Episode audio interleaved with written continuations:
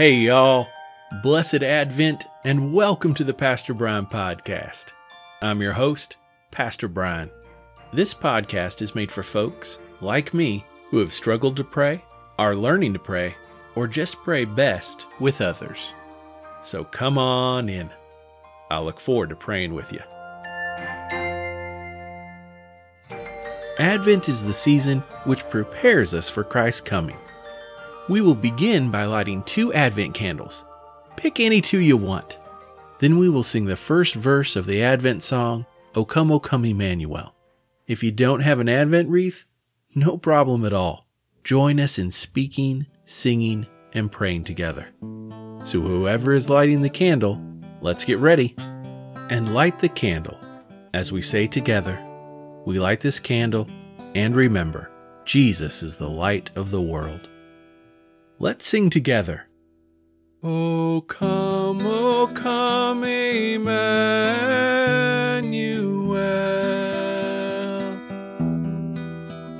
and ransom captive Israel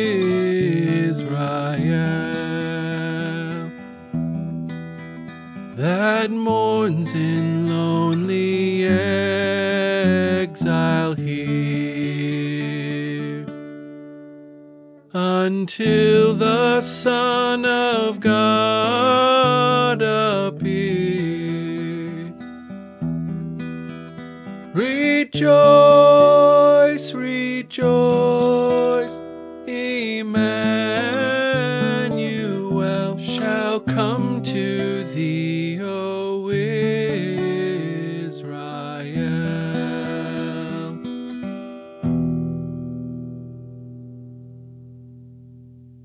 This week we will use a prayer from the 1979 Book of Common Prayer, written specifically for the second week of Advent.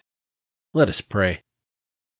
Merciful God, who sent your messengers, the prophets, to preach repentance and prepare the way for our salvation, give us grace to heed their warnings and forsake our sins, that we may greet with joy the coming of Jesus Christ our Redeemer who lives and reigns with you and the Holy Spirit, one God, now and forever.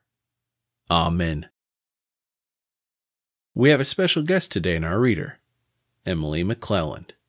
Our scripture reading is from Luke chapter 1, verses 21 through 25. N.I.V. Meanwhile, the people were waiting for Zechariah and wondering why he stayed so long in the temple.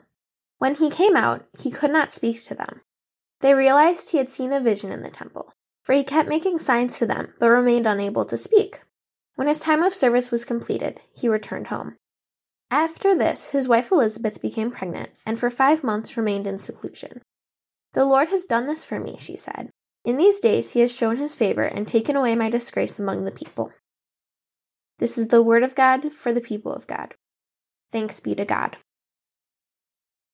Feel free to pause and answer this devotional question from Scripture. What surprised you about the Scripture today? Again, what surprised you about the Scripture today? Feel free to pause.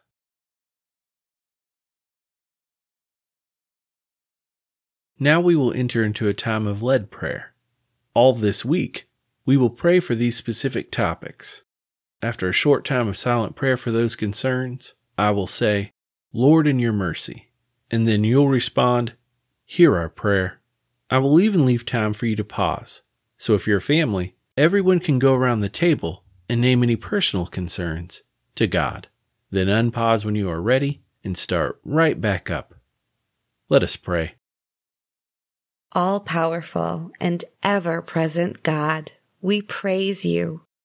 Sometimes, in knowing you are holy and other, we forget you also know us so well because you became one of us in the Christ child. And because you know us so personally, we pray to you. Thanking you for the ways you bless us today.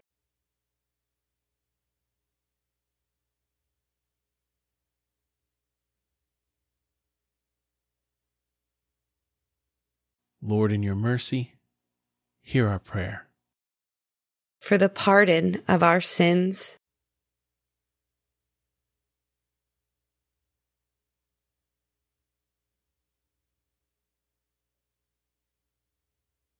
Lord, in your mercy, hear our prayer.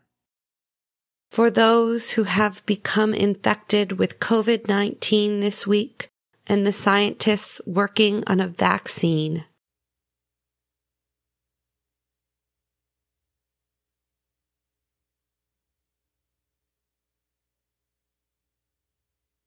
Lord, in your mercy, hear our prayer.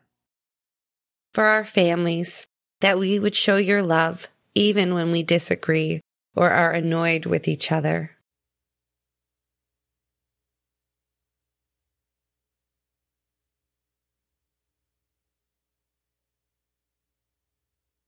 Lord, in your mercy, hear our prayer. For the concerns on our hearts, which we pause now to say out loud to you.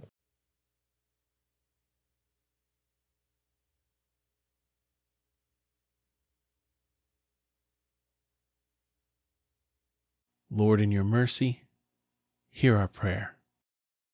Let us tell and show the joy of your coming with others in the name of the Father, Son, and Holy Spirit.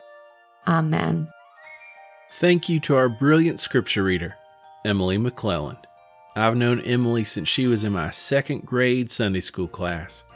The Lord has shaped her into the amazing young woman and faithful disciple she is today, leading our congregation in song, deed, and witness. What a blessing to have her relate the gospel so clearly to us today. Thank you, Em.